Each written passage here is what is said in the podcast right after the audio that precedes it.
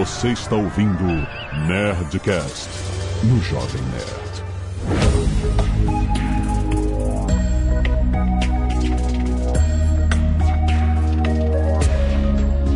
Landa, landa, landa, nerds! Aqui é Alexandre Antônio do Jovem Nerd e eu tenho quase 40 anos, amanhã faço 40 anos e eu tenho 243 decks de Hearthstone acumulados. Aqui é Flávio Augusto, eu tenho 47 anos e 10 dígitos de patrimônio acumulado. Caraca! Aí é sacanagem, porra, rapaz. É aqui o Azagal, eu sou só um brasileirinho. É isso, nerds! O Nerdcast empreendedor desta semana está pegando fogo porque nós vamos falar de, disso, de- do que todo mundo está falando, só que sob uma ótica diferente, né? Todo o caso da Betina, lá da Empíricos, todo mundo deu o que falar, ela é, é isso mesmo, é propaganda enganosa, não sei o quê. Foi promessa de dinheiro fácil, não foi? Como é que é? A mensagem foi bem entendida? O que nós temos a falar sobre isso neste Nerdcast Empreendedor, trazido a você pelo meusucesso.com, Escola de Insight e Negócios, com muitos estudos de casos acumulados que você tem acesso totalmente fazendo a assinatura, cara, que tem link aqui no post. Então fica aí pra esse papo, vai conhecer o meusucesso.com. Se você ainda não é cadastrado lá, você tem sete dias grátis pra ver todo o conteúdo acumulado, certo?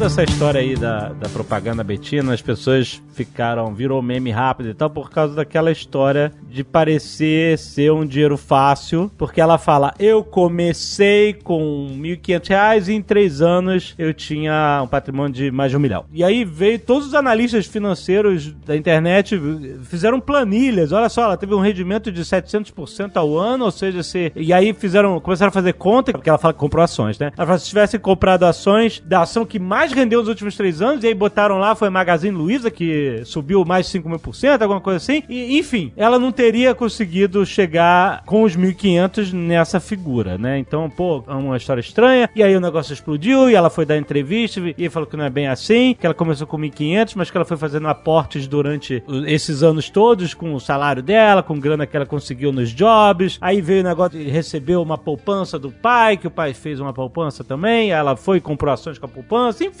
É, mas a mensagem que ela passou Sim. nessas propagandas não era essa? Comecei com mil pau e agora tenho um milhão? É, ela, ela realmente passou essa mensagem. Em defesa dela, ela diz que fez aportes no meio do caminho. E é fato, se você for analisar gramaticalmente, semanticamente, quando alguém fala comecei com 1.500 e hoje tenho um milhão, ela dá duas alternativas. Ela pode me fazer entender que ela transformou 1.500 em um milhão, ou fica em aberto que ela possa ter feito aportes ao, ao meio do caminho. Ela não diz nem que sim e nem que não naqueles 30 segundos. Sim. Então, em defesa dela, ela pode dizer: não, mas eu não falei que não fiz. É verdade, ela não falou que não fez. Então ficou dúbio. Mas pro leigo que não pensa, ah, no no investimento é bem normal você fazer aportes e tal, que é, no meio pra você justamente dar mais força para os seus rendimentos, etc. E aí ela vai e não sabe que isso existe, aí fica aparecendo, ah, eu transformei 1.500 reais em um milhão em três anos. E aí, É o que eu falei. Gramaticalmente, semanticamente, o que ela está dizendo é fato. Ela não disse que não fez aportes. Exato. Portanto, ela não afirmou que transformou 1.500 em um milhão. Se ela tivesse falado só com, né? É o que você tá Exatamente. dizendo, né? Então, gramaticalmente, ela não afirmou. Porém, ela deixa em aberto para que as pessoas entendam aquilo que elas quiserem. E óbvio que a maioria vai entender que ela transformou 1.500 em um milhão, tornando a mensagem publicitária dela mais forte, tanto é que causou todo esse rebuliço. é. Eu, como anunciante, eu sou anunciante há mais de uma década, gasto milhões por ano com publicidade, com os meus produtos, com as minhas empresas, eu jamais aprovaria uma campanha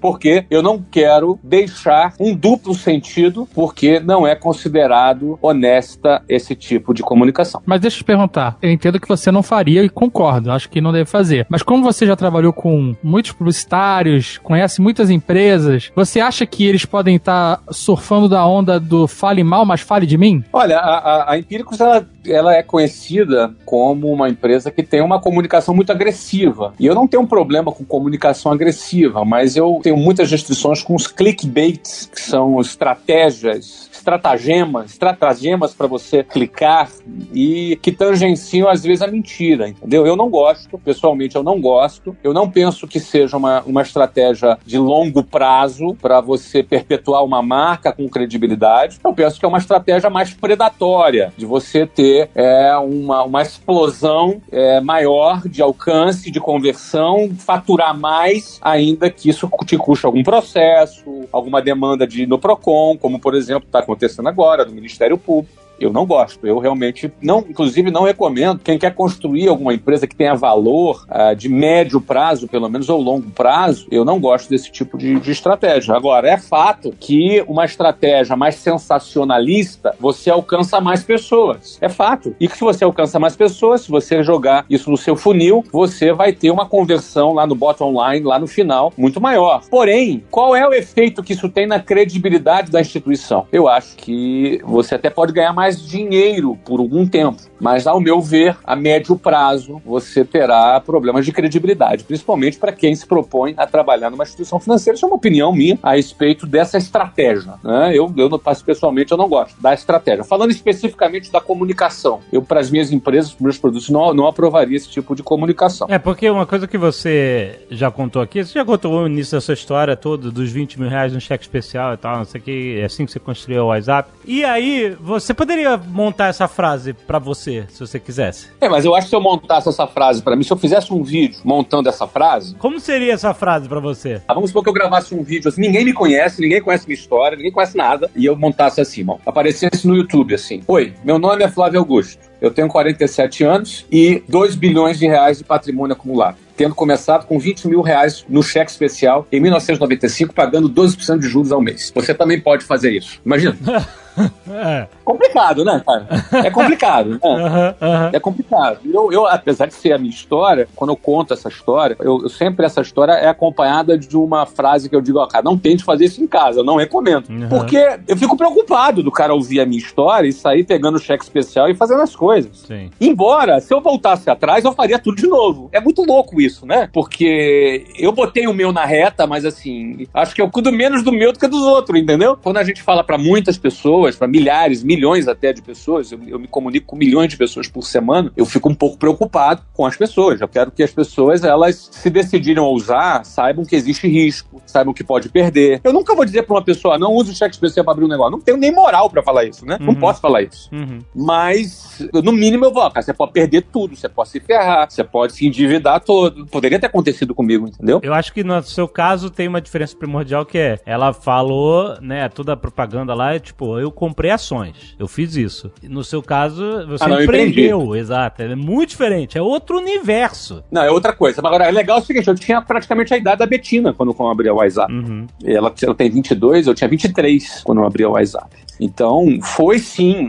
uma, um passo muito ousado, muito arrojado. Eu larguei um emprego que eu estava ganhando é, uma grana boa, aí foi um passo ousado e que, de novo, eu falo, eu faria de novo. Uhum. E que deu certo. Mas eu diria assim: é, é muito importante as pessoas entenderem que tem risco, que pode dar errado. 80% das empresas quebram, 80% das empresas quebram, as pessoas ficam todas endividadas, tomam processo trabalhista, se endivida com a Receita Federal, fica com imposto devendo, nome sujo é, é, o jogo é bruto, né? Uhum. O jogo é bem bruto. Agora, isso tudo que eu tô falando não, não amedronta o cara que quer empreender. Que o cara que quer empreender tá disposto a assumir esse tipo de risco. Mas é importante o cara saber. Sim, né? Agora, por outro lado, é, a gente não pode ficar tratando as pessoas como débeis mentais, como pessoas com déficit cognitivo que você não pode falar para ela um caso verdadeiro, mesmo sucesso, senão as pessoas vão fazer besteira. Eu acho que tem um equilíbrio nessa história, né? Acho que quem fala, quem divulga, tem que ter responsabilidade, mas a gente tem que entender que quem está ouvindo também tem responsabilidade. Quem está ouvindo qualquer coisa que seja dita, mesmo que a Betina falou, tem que ter senso crítico, tem que ter responsabilidade para poder avaliar o que é bom e o que não é bom, não é? E no fundo eu acho que as pessoas realmente estão ficando cada vez mais espertas hoje em dia, porque tem de guru aí, né, tentando vender hum, é, hum. Di dinheiro fácil, né, cara? Tem muito aí, cara. E é não verdade. existe dinheiro fácil, né? Mas as pessoas elas gostam dessa esperança do dinheiro fácil. Cara, tu me falou uma coisa, eu lembrei uma parada interessantíssima que você me permitir aqui, eu vou, vou contar uma história rapidinho para vocês. Em 1997, eu tinha um diretor que trabalhava na minha empresa, ah, não vou citar o nome dele aqui, é, ele não, não, trabalha mais comigo, ficou uns três anos trabalhando, e ele me chamou num almoço e falou, Flávio, tem um, negócio para te contar que já tá um mês rolando, eu preciso te contar. E ele falava baixinho, assim, como se alguém pudesse ouvir, eu, eu tava assim, curioso para saber o que que era, né? E ele falou assim, é o seguinte, cara, eu recebi um e-mail de um gerente de banco da Costa do Marfim. Hum. E eu falei, é mesmo, cara? Cara, o negócio é o seguinte, ó, o cara, tem um cara que tinha umas terras na Costa do Marfim que eram exploradas, é, não sei se era diamante ou petróleo, uma coisa assim, sabe? Pô, não acredito, cara. Ah. Diamante era explorado na terra dele e assim, o governo é que era responsável, mas como ele era dono da terra, ele ganhava um royalty, sabe? Um royalty. Mensalmente ele ganhava um percentualzinho pequeno, só que esse percentualzinho pequeno era um depósito de 14 milhões de dólares por ano. Uma coisa assim, não lembro se é 14, se é 10, Sim. um número desse tipo assim, sabe? Tipo uhum. 14 milhões de dólares por ano. Só que é o seguinte, Flávio, ó, o cara morreu. Todo mês caía esse depósito na conta dele. Uhum. E aí o que aconteceu? Ele morreu num dia, dois dias depois caiu o dinheiro na conta dele. Uhum. E aí é o seguinte, cara, esse dinheiro já está há quatro anos e dez meses na conta dele. E pelas leis lá da Costa do Marfim, ele me contando assim, baixinho, sabe? E eu, eu prestando atenção naquilo que ele tá falando, 1997, tá? Caraca. 97. Eu tinha 26 anos, tempo pra caramba, a internet vinha no, no início ainda, né? E aí ele falou assim, ó, cara, ele morreu e dois dias depois caiu o dinheiro na conta. E pelas leis da Costa do Marfim, se passar de cinco anos, o governo vai lá e toma o dinheiro. Eu lembro desses caras, eu lembro desses caras. aí o gerente do banco falou para mim assim, ó, seguinte, eu vi que você tem uma conta lá na Inglaterra, a gente vai depositar esse dinheiro na tua conta e você tem que devolver 70% desse dinheiro para nós, 30% fica para você. Nossa, cara. E aí ele, é, ele, é, ele ia ganhar tipo uns 5 milhões de dólares, entendeu, cara? Mas é assim, é, eu deposito tudo na tua conta, eu confio em você, você me devolve. Eu vou lá em Londres, você saca o dinheiro, me dá um cheque, me devolve e você fica com 30% do dinheiro. E aí o cara tava já fazendo planos com o dinheiro já, sabe, cara? Caraca. O cara já tava assim, cara. E aí ele me perguntou, cara, o que, que tu acha disso, né, cara? Eu falei, cara, acho que isso é uma roubada. Primeiro que se for verdade, isso é uma corrupção, cara. Você tá roubando, cara. Sim, você tá, não, tá entrando no esquema. Você tá entrando no esquema. Aí ele falou, ele falou assim, não, mas isso é um dinheiro que vai pro governo, cara. Pô, né, esse dinheiro é do cara, não é justo. Mas é teu esse dinheiro, cara. Não é teu, cara. Uhum. Agora, segundo, na minha opinião, isso é golpe. Eu falei com o gerente do banco, conversei com ele, liguei para ele, liguei pro banco, atendeu a recepcionista do banco. É muito golpe. E aí eu falei pra ele, é mesmo, cara. Eu fui lá, peguei o Googlezinho lá na manivela ainda, o Google 1997, né, cara? Fiz a pesquisa do cara, Banco Costa do Marfim, veio fraude, um monte de gente reclamando que caiu na fraude. E a fraude era o seguinte, cara. Pra ele conseguir fazer isso, ele tinha que reconhecer firma no cartório. Custava tipo 150 dólares, 100 dólares. Uma merreca assim, entendeu? Cara, pra pegar isso? Era pra pegar 100 doleta do cara, mais nada. Caraca. Mas ele pega 100 dólares de, de, um bando de ao longo. Né? Exatamente no mundo inteiro, aí ele levanta do 2 milhões, 10 milhões de dólares assim, só dos, dos otários, entendeu? É que claro. se acham espertos. Uhum. Então, no fundo, é o seguinte, né, cara? O cara, na hora que eu mostrei para ele que era uma roubada, você acha que ele ficou feliz? Ele ficou decepcionado, né? Ele ficou triste, cara. Ele ficou arrasado. Uhum. Porra, eu pensei que ele fosse ficar feliz com a minha história. Não, o mundo dele desabou. Acho que ele tava igual ali, né? Aquele desenho do pica-pau, não sei se você lembra lá do 100 mil dólares. Exatamente. Olha! Iates, mulheres. Vamos. Então, no fundo, as pessoas elas querem uma mágica para poderem resolver seus problemas da noite pro dia. E isso não existe. Sabe por que eu digo que as pessoas elas querem isso mesmo? Porque, além do caso da, da Empírico, da Betina, você entra hoje na, na lista de mais vendidos da Veja e da própria Amazon.com.br, tem lá o livro do mil ao milhão. Primeiro é. na lista de mais vendido na, na Amazon e na lista de mais vendidos da Veja, como lançamento. Uhum. Quer dizer, a galera ela tá sempre nessa busca. É verdade. O dinheiro fácil, sabe? É muito louco isso, cara, porque por mais que exista essa esperança, é, cara, eu não sei, eu não posso dizer que é impossível, porque vai que alguém consegue. Mas é muito raro você conseguir dinheiro fácil assim. Não, não existe dinheiro fácil, Azagal. Não existe, não existe dinheiro fácil. A gente teve recentemente a onda da, do Bitcoin. Que é, é outro, não, mas... é outro caminho do dinheiro fácil. Mas, é, mas não é fácil, cara. Sabe por que, que não é fácil? Porque assim, pô, o cara que botou 100 dólares agora tem 5 milhões. Mas não é assim que funciona, cara.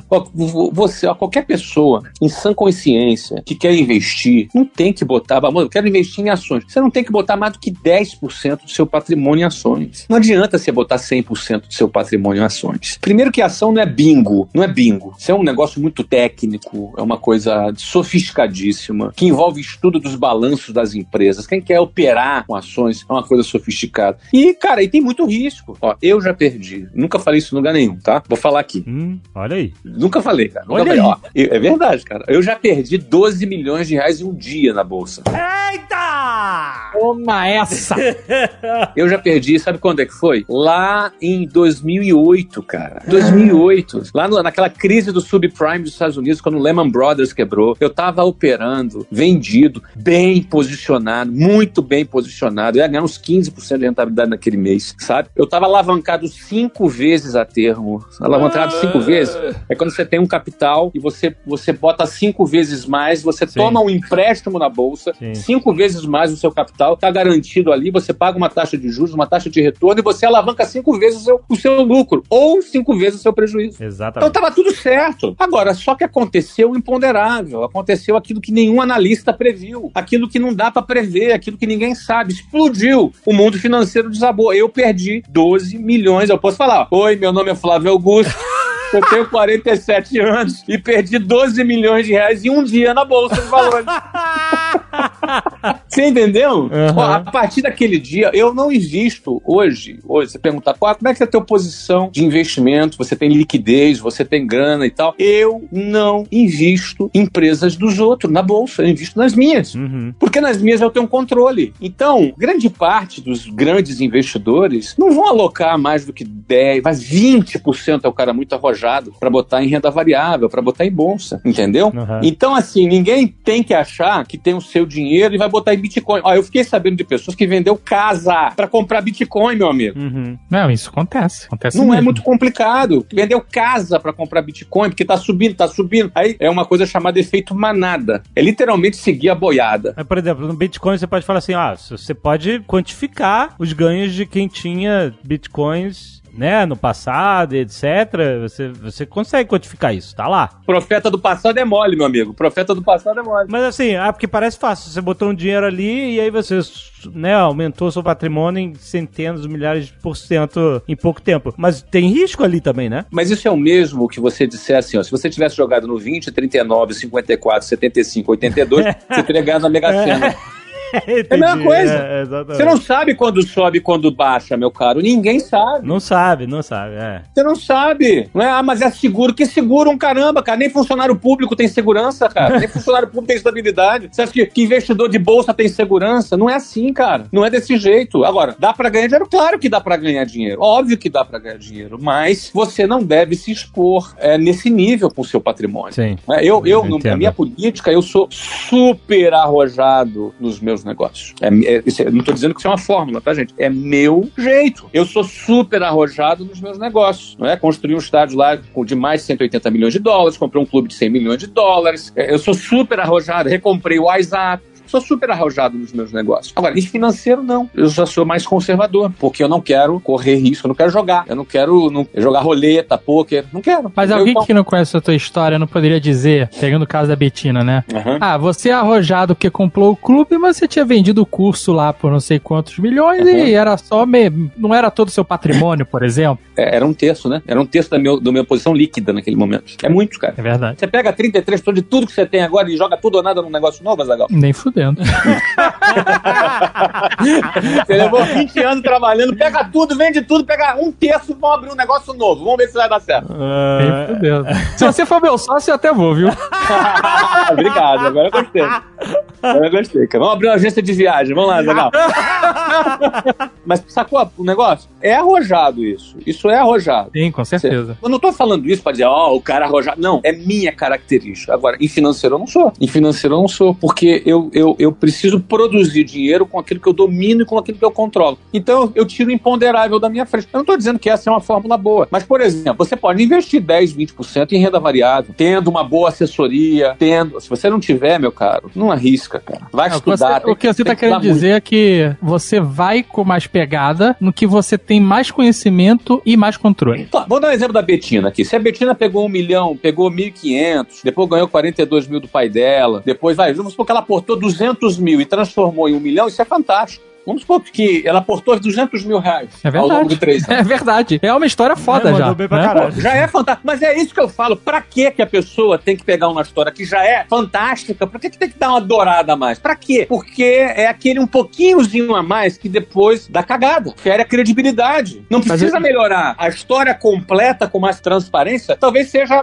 de muita credibilidade. De repente ela não botou nem 200 mil. De repente ela botou 150. Já pensou? Já seria uma história do caramba, cara. Mas sabe o que, que acontece? E que, que eu posso entender por que o discurso do anúncio foi de mil a um milhão? Porque as pessoas, na maioria das vezes, elas querem comprar um sonho. Elas não querem comprar um resultado de fato. Elas querem a possibilidade daquilo acontecer. atalho. É. É por isso que autoajuda vende tanto, é, É. por isso que as pessoas adoram assistir TED Talk, né? Elas querem se sentir inspiradas, elas querem se sentir motivadas, mas elas às vezes nem querem fazer esse movimento mesmo pra chegar lá. Cara, não tem nenhum problema na inspiração se o cara estiver disposto a transpirar. Sim, eu concordo, mas às vezes o cara só quer esse momento, Não entendeu? vale nada. A É, exato. Sem transpiração não vale absolutamente nada, e nada mesmo. E o engraçado que é assim, né? Eu, eu sou um cara que, que vim pra internet há, há sete anos, quando eu já tinha construído um negócio enorme. Agora, tem gente não, que quer ficar milionário escrevendo livro de como ficar milionário. É. Exato. 100 mil dólares.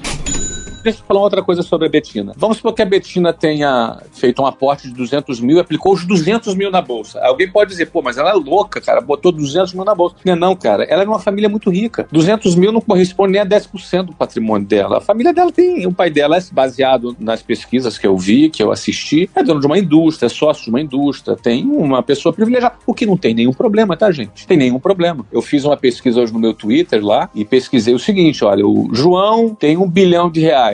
O filho dele herdou um bilhão de reais e transformou em 10 bilhões. Aí botei lá as, as perguntas meu, da minha pesquisa. A primeira é assim, ó. Terá mais mérito do que o João, que é o pai? Será só um privilegiado? Tem mérito, mas nem tanto. Ou não passa de um playboy. Até fiquei feliz que só 8% disse que não passa de um privilegiado e 5% disse que não passa, não passará de um playboy. É óbvio que o filho do João é um privilegiado, óbvio. É óbvio que meu filho é privilegiado, é óbvio. Mas será só um privilegiado? Não, cara, só não. Pô. O moleque pegou um bilhão e transformou em 10 bilhões. A gente pode citar aqui um caso que a gente já trouxe pra cá, Ah, que é justamente Magazine Luiza, exatamente. não é? Exatamente. O, o Fred Foi filho é, é- foi uma pessoa da família que, que teve todos os privilégios possíveis e que podia simplesmente ficar aproveitando a vida, aproveitando esses rendimentos, e ele transformou o Magazine Luiza, transformou. Ó, não é que transformou, não, hein, cara. Subiu 5 mil por cento a ação. É, mas então, é exato, ele criou, ele criou, empreendeu dentro da empresa, o que é incrível. É E mais que cara- 10 vezes. 10 vezes seria É. 900%. É, É um negócio. subiu. Subiu mais de 50 vezes o valor da empresa. E, e aí você citando nisso, eu já conversei isso com o Marco Gomes, com outras pessoas, né? Porque existe essa mania de você bater muito forte e quem é privilegiado, vamos chamar assim. É, Ah, como o se o cara- cara que é privilegiado, ele fosse um, um idiota, um imbecil, um débil mental. Esse não É, eu- vale, não conta. Eu vou, dar, eu vou dar meu exemplo. Meu pai. Meu pai é, é- é imigrante espanhol, veio pro Brasil sem porra nenhuma, e aí veio pra cá, é, trabalhou de garçom, juntou todo o dinheiro que ganhava, e aí construiu um negócio, depois ah, juntou mais dinheiro, construiu outro, e me deu escola particular, segurança, plano de saúde, essas porras todas. Eu vou fazer o quê? Eu vou pegar tudo isso que ele me deu, jogar fora, começar do zero pra me provar? Não faz Não. sentido, né? Não, você, que se você é teve o privilégio, de fato, teve um privilégio de, de ter tido um pai que venceu e que pôde te oferecer mais do que a média, que bom, é um privilégio. Agora, a grande questão é, o que, que você vai fazer com esse privilégio? Exato. Alguns podem virar playboy, outros não, cara. Outros vão viajar o mundo inteiro, igual você. Viajando dá trabalho e o meu carro tem 10 anos. Espetáculo, hein? Ele gosta de cuspir, que esse cara tem 10 anos. 100 mil dólares. Vou dar um exemplo para meus filhos, cara. Que culpa eles têm, cara? Eu era, cara, um cara de periferia, um cara que andava de ônibus cheio. Pô, legal. Pô, venci e tal. Mas meus filhos não. Meus filhos moraram já em seis, sete países, já moraram, contando com o Brasil. E tu Pô. vai fazer o quê? Tu vai pegar é, e comprar uma casa no Jabu e meter eles lá e falar, e boa sorte? Eles, eles É? têm, ó, eles têm tudo que eu não tinha nem com 30 anos. pô. Todo pai quer pro filho, não é? Todo pai quer. Agora, o que, que eles vão fazer com isso é diferente. Não é? Hoje eu tô twitteiro, né? Hoje eu também fiz um post no Twitter contando uma experiência legal que eu tive, que eu fui convidado para dar uma palestra lá em Nova York, no banco de investimento top lá em Nova York, para dar uma palestra para herdeiros de grandes fortunas é, da América Latina. Tinha ali uns 30 herdeiros, tudo moleque de 20, 24 anos, entendeu? 80% eram brasileiros, 20% chileno, peruano, argentino, Era herdeiro de quê? De, de, outro, de empresas? herdeiro de dinheiro, de empresas, de Ah, diamantes, entendi. petróleo, tudo. Você imagina, cara, bala na agulha. Só cara, só moleque bala na agulha, entendeu, Aham. Banco de investimento em Nova York, então eles fazem um programa dentro o, trabalho que eles fazem, o Wealth Management, que é, é a administração de grandes fortunas dos bancos. Ah, um dos serviços que eles fazem é dar um suporte para os herdeiros. Então Entendi. eles tinham lá um evento que acontece duas ou três vezes por ano, uma coisa assim, que é um clubinho dos filhos dos, dos, dos milionários, dos bilionários. Eles se reúnem em Nova York, lá no- na sede do banco, suntuosa, e, e tem ali uma série de palestras, de coachings, de pessoas que estão orientando ali, formando aquelas pessoas para darem continuidade aos negócios, né? É Porque tudo que o banco não quer é que esses caras Ah, torrem é. dinheiro todo, né? Eles não querem perder o cliente. É um trabalho Exato. inteligente. Claro, É um claro. né? E aí, cara, eu fui, eu, eu aceitei o convite na hora, eu achei super interessante, entendeu? Levei meu filho, inclusive, passou lá, participou desse evento lá durante o dia, mas chegou na minha hora de dar a palestra. E aí, eu, pô, cara, imagina aquela mesão gigante, aquelas 30 pessoas sentadas em volta, super arrumada. Aí na hora da minha palestra vieram os executivos do banco para poder assistir, e aquela coisa, tinha um cara de, na videoconferência também, pô, super, assim, acho que no, sei lá, 18 andar num prédio, vistão pra Nova York, pra Manhattan. Esse era o cenário, né? Cenário de filme, e, Só eu faltou Michael lá. Douglas. e aí, cara, eu falei assim: olha, meu tema vai ser sucessão, né? Esse vai ser o meu tema. Eu vou falar sobre sucessão. E sucessão é o, é o Em bicho. português, você deu a palestra em português. Não, pra- eu dei palestra em português, a maioria era brasileiro, então acho Entendi, tinha, tinha uns cinco, cinco ou seis que não eram brasileiros, e eles tinham um tradutor lá. Eu podia ter dado a palestra em espanhol ou, ou português. É por conta das palavras que você usou, acho que é importante. Sim, sim, perfeito. Era em português, era em português. E aí o que acontece? O, e aí o. Você já, já vi que você leu meu Twitter, né? Mas tudo bem. que era rede social dedura a gente geral, né, cara? E aí é o seguinte, eu falei, eu vou falar de sucessão, e sucessão é um tema, né, cara? Porque tem até aquela coisa que a, a segunda geração desfruta e a terceira geração destrói. Sim. tem essas coisas, né? O, A primeira o pai constrói, né? O filho desfruta e o neto destrói, uma coisa assim. É. Isso, isso. Né? é. Um negócio assim. Então, sucessão é uma coisa muito difícil, né, cara? Muito complexa. É, não é por acaso que eu sou vendedor, sempre, porque ninguém vai te garantir que teu filho, que é pequeno, às vezes vai ser um cara que vai ter interesse no teu negócio, ou que vai ser competente, ou que, vai, ou que não vai querer fazer outra coisa. E aí eu fui falar de sucessão, que é um tema super batido para esses garotos. né? Eles, esses garotos têm a pressão de sucederem seus pais, né? E aí eu comecei a palestra falando: olha, eu quero começar fazendo uma pergunta para vocês. Ó, quero que vocês me definam o que é sucessão. E aí, cara, foi uma definição mais linda que a outra, né, cara? Os moleques tudo de Harvard, MIT, Stanford, Oxford, só os caras das universidades top da Alemanha, da Inglaterra, só. E aí, só definição top, né, cara? Eu olhando, ouvindo, pô, Vamos pra próxima. Mais uma. E aí, quando o último lá falou, uma menina falou, deu um show na definição dela, foi espetacular. Aí eu falei assim: olha, gente, desculpa, mas tá errado. A defini... Todas essas definições de vocês estão erradas. Aí eles arregalaram o olho, né, cara? Regalaram o olho, cara. Aí os executivos do banco olhando também. Aí eu dei aquele silêncio estratégico, né? Eu falei que tá errado, eu falei, vou dar 10 segundos. Aí fiquei contando. Um, dois, três, e olhando pra cara deles, né, cara? Aí um olhava pra cara do outro. E aí eu falei, olha, sucessão, vou dar minha definição do que é sucessão, cara. Sucessão é um sucesso grande.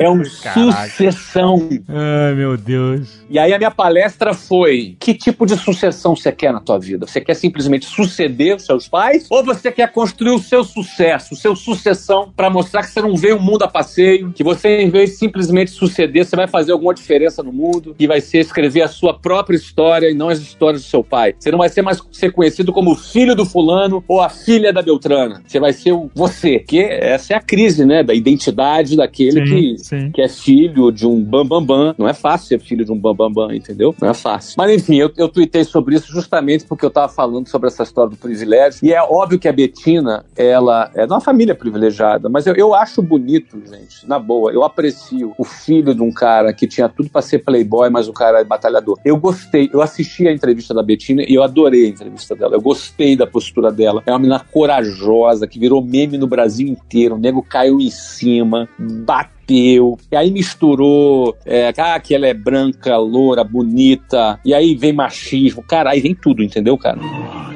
100 mil dólares. Eu acho que, como a gente tá falando de privilégio agora e um monte de coisa que vem junto, esse negócio tipo assim, que a pessoa tem privilégio, o que que ela vai fazer? Vai, vai voltar pro zero e tal. Eu acho que nem era essa crítica e acho que nem fazem muito essa crítica de, tipo, se o cara é privilegiado tem que se fuder, alguma coisa assim. Eu acho que isso tava mais concentrado no fato de, tipo assim, galera, ah, se eu conseguir, todo mundo consegue, sacou? É, isso é péssimo. Não, mas isso é o mau gosto da campanha. E sendo que você teve um head start, entendeu? Que a outra pessoa não tem. Então você não pode falar por todo mundo, né? Então acho que era bem. O que tá sendo criticado era bem isso, entendeu? Eu entendo isso perfeitamente. Assim, eu poderia falar por várias pessoas, cara. E a minha origem é mais pobre do que a maioria das pessoas que estão na internet. Aham. Você entendeu? É, se a gente for analisar por esse ponto de vista que você está falando, eu estou em escola pública, eu vim de uma, de uma família de renda, de uma renda. Obviamente a gente não era miserável, nunca me faltou comida. Minha mãe era professora, meu pai era sargento do exército, ou seja, uma renda que, na, de repente, é uma renda de 4 mil reais por mês. É uma renda de classe média baixa. Assim, nunca falta comida, mas morava lá, do- da periferia, você entendeu? Agora, tinha gente muito mais pobre do que eu e que meus pais faziam trabalho de voluntário e eu cresci ajudando gente mais pobre que eu. Então eu nunca me achei pobre, entendeu? Uhum. É, apesar de ter andado de avião pela primeira vez com 20 anos, entrei num restaurante pela primeira vez com 19 anos. É, mas tem mil camadas, entendeu? O cara que era mais pobre que você pode falar assim, aí, Flávio, tu tinha privilégio aí. E... Eu tinha privilégio. Tu- não, você tinha pai. Eu não tenho pai que meu pai foi preso. Exato. Mas o que que acontece? Eu digo isso porque veio de tudo à tona nesse caso da Betina. Quando eu vi a entrevista dela, eu gostei, eu achei ela corajosa, eu achei o papo dela bom. Agora, acho que ela vai amadurecer muito. É uma menina de 22 anos. Eu não gosto da comunicação que foi feita, não gosto mesmo. Não, não faria vários. Olha, ela teria outro tipo de. Talvez um resultado extraordinário, talvez não tão bom quanto, mas suficientemente bom e com toda a tranquilidade, de não virar chacota, de não virar meme. Eu, sinceramente, pode ser até com a exposição que ela está tendo agora, ela até fature bastante aí no curso que ela vai vender, mas eu não aposto nessa estratégia como uma estratégia de longo prazo. Então, eu sou mais daquela estratégia mais. Quer ver um exemplo interessante? A gente vende meu sucesso aqui há quatro anos, né? Sim. Não é verdade? Sim. A gente é anunciante aqui, vocês falam do meu sucesso. É parte do nosso contrato, a gente divulga meu sucesso aqui. Agora, como é que a gente divulga meu sucesso? Alguma vez a gente falou, ó, assine que você vai ficar rico. Alguma vez a gente falou isso? Não. Jamais. Cara, se eu falasse isso, a gente vendia mais. É verdade. Porque você tava vendendo sonho. É, é verdade. A gente vendia mais. Eu, eu sempre falo assim, na hora de se comunicar, qual é a promessa? Você não tem que overpromise. Ou seja, você não tem que prometer demais, prometer além do que deve, entendeu? Você tem que ter a promessa do seu negócio muito bem alinhada. Qual é a promessa do meu sucesso? Que você vai ter insights dos estudos de casos das empresas de sucesso no Brasil. A gente já tem 26 estudos de casos. Você já tem cara top, cara que saiu do zero, cara que é herdeiro. Ó, a gente tem estudo de caso de herdeiro, Gazeta do Povo, herdeiro, e outros mais que é herdeiro. A gente tem estudo de caso que o cara começou do zero, morava na rua, que é o caso do Eloy Dávila, que Uhum. fundou a, a Flytour, a, o caso lá do Geraldo Rufino, que foi catador de lixo, o caso lá do cara do Vietnã, que era refugiado, morava na rua como refugiado, vietnamita, que montou a empresa, a GOC, que é o TAI, Uhum. que é um caso que a gente tem. Agora, você tem de famílias tradicionais, como é o caso lá da- do Grupo Algar, é um grupo familiar em Uberlândia, uma empresa bilionária, a gente tem um estudo de caso deles também. Tem o meu estudo de caso, um cara começou do zero, da periferia, com um cheque especial. Ou seja, a, a ideia do meu sucesso.com qual é? Qual é o que, que a gente promete? Que, o- cara, ao assistir as séries e os documentários e, e e assistir as aulas, ele vai ter insights para poder se encorajar e criar os negócios dele. Aí é com ele. É. Agora, eu poderia vender isso de outro jeito. Ó, cara, você vai assistir isso aqui, você vai mudar a tua vida. Assine aqui e mude a sua vida. Essa história de mudar ah, vida, não gosto. Primeiro, não, eu acho muito apelativo, entendeu? É super apelativo. Então é, é disso que a gente tá falando no final do dia, né? É, qual é a melhor maneira de você se comunicar? Cara, eu gosto de comunicar de forma objetiva, honesta, aberta. Ah, mas vai vender menos. Mas eu vou vender sempre. Você vende menos, mas vende sempre. Quando você apela, quando você vai pro clickbait, quando você vai para fazer uma abordagem dúbia, que para fazer um cara entender uma coisa, mas eu não disse, você tem um álibi. Não, mas eu não disse isso. É, você até vende um pouquinho mais no início, mas um ano, dois anos, três anos, dez anos, não. Você, você engana o cara num clickbait uma vez, duas vezes, mas cem vezes você não engana. Porque a médio prazo você gera uma rejeição muito forte, né? Depois. Você gera uma rejeição muito grande. Então, no final, no final das contas, né, o nosso papo é esse, né? Aqui sobre esse episódio, né? É, eu queria dizer que eu, eu assisti a entrevista da Betina, adorei a menina, achei ela uma menina de potencial, achei que ela está encarando essa situação com coragem. Torço que a prestação de contas que a Empíricos vai fazer pro, pro Procon não demonstre que é, que é mentira essa situação. Torço, eu torço. Eu prefiro acreditar que é verdade, eu sou um cara de boa fé. Mas, no meu papel aqui do Nerdcast Empreendedor de aconselhar as pessoas sobre seus negócios, eu sou muito mais daquele que prefere uma campanha mais aberta, mais honesta, que venda menos, mas que você tenha longevidade no seu negócio. Nós estamos aqui há quatro anos vendendo meu sucesso.com para você, sem te fazer uma promessa mirabolante sequer. Você paga 75 reais por mês, 75 reais por mês para mudar a sua vida e ficar milionário. Não, é brincadeira, gente. é brincadeira. É brincadeira. É bom, é verdade. Agora foi só uma piada, tá?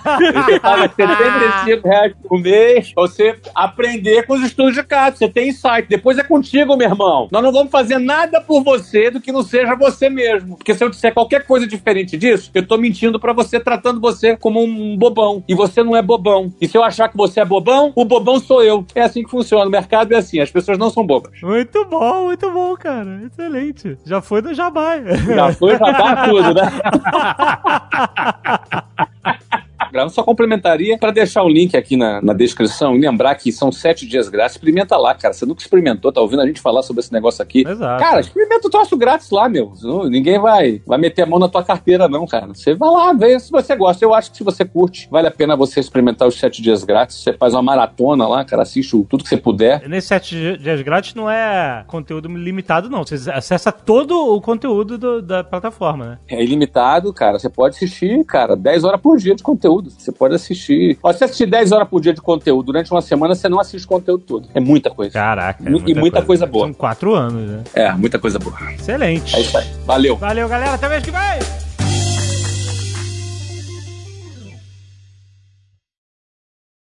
Este Nerdcast foi editado por Radiofobia, podcast e multimídia.